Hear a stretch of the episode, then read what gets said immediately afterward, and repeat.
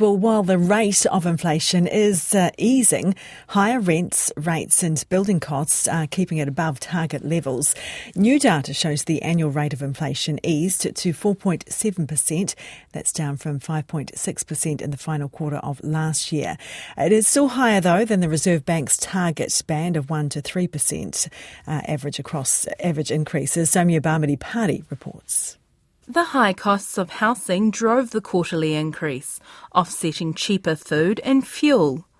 On Wellington's Lambton Quay, tenants say they've definitely noticed rising rents. It's almost like 70% of like my paycheck is going towards rent and then like the next 30% is like food and like bills and that sort of stuff. My rent has gone up because I've moved somewhere nicer.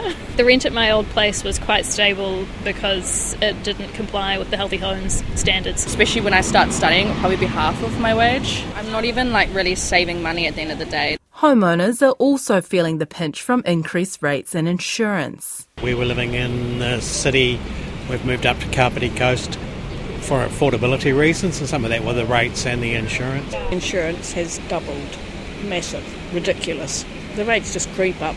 You kind of don't notice it because they don't just do it so quickly, but they've gone up. Yeah, definitely. Insurance Council Chief Executive Tim Grafton says there's no doubt insurance premiums have skyrocketed in the last year.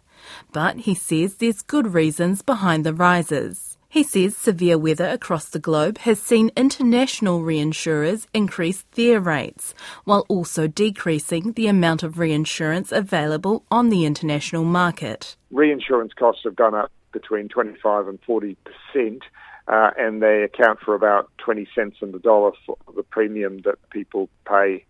And the reason that's gone up is because there have been a significant sharp increase in extreme weather events. Severe weather closer to home, like the Auckland anniversary floods and Cyclone Gabrielle, hit local insurers' pockets, as did continuing building cost inflation. Tim Grafton says the Earthquake Commission also upped the amount of cover it provides, meaning a one off increase to its levy last year was imposed on consumers.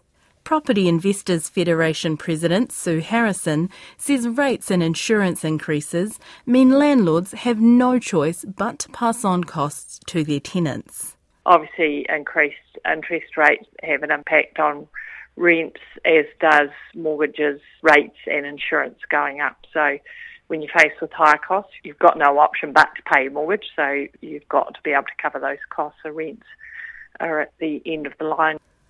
Sue Harrison says the last government's move to stop interest deductions on mortgages also added to rental costs. But the new government has committed to restoring that deduction. And with the latest data showing inflation is slowing, Sue Harrison says landlords, like everyone else, are hoping cost pressures continue to ease this year. That was a Soumya Bhamidipati there with uh, the impact of rents and rates and building costs on uh, keeping inflation above target.